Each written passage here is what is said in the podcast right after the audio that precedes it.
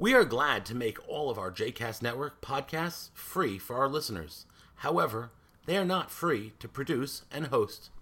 Please consider making a donation to JCast Network to help support our work by visiting jcastnetwork.org/donate. Thanks for your support. You are listening to 2 Minutes of Torah with Rabbi Danny, a JCast Network podcast. For more information about Rabbi Danny, please visit rabbidanny.com. For more information about other JCast Network podcasts and blogs, please visit jcastnetwork.org. Shalom, and welcome to Two Minutes of Torah. Parashat Pinchas, Speak Truth to Power. I've recently been listening to the new Malcolm Gladwell podcast, Revisionist History, and thoroughly enjoying it.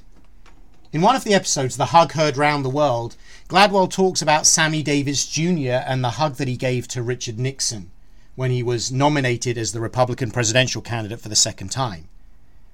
In his description of what happened, Gladwell notes the fact that to challenge authority as an outsider it requires solidarity of having others there with you.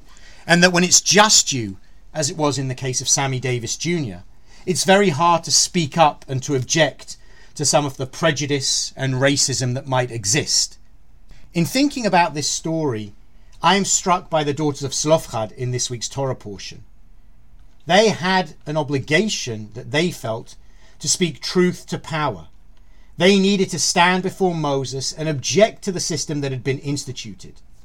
They courageously stood up as women, objecting to the male system that lay before them.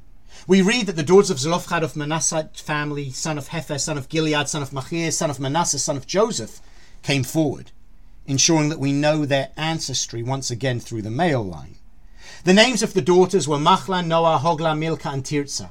And they stood before Moses, Eleazar the priest, the chieftains, and the whole assembly at the entrance of the tent of meeting, and they said, Our father died in the wilderness. He was not one of the faction, Korach's faction, which banded together against Adonai, but died for his own sin, and he has left no sons. Let not our father's name be lost to his clan just because he had no son.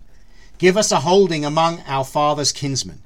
In this moment, they challenged the entire system of inheritance, suggesting that they, as daughters, should have a right to inherit just in the same way that sons were. And they have to stand up, speaking their truth to power, objecting to the system that existed. It must have been hard as those women to stand up in front of Moses and to challenge everything that had gone before.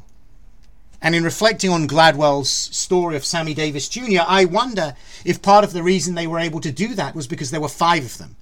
They stood together shoulder to shoulder, advocating for their case and representing themselves as one in the presence of Moses. And so, in this way, they set a wonderful example for us about the need to speak truth to power and the need to find allies when we do it. We should be following the example of the daughters of Zelophehad and finding that way to unite with others, speaking truth to power and ensuring justice for everyone.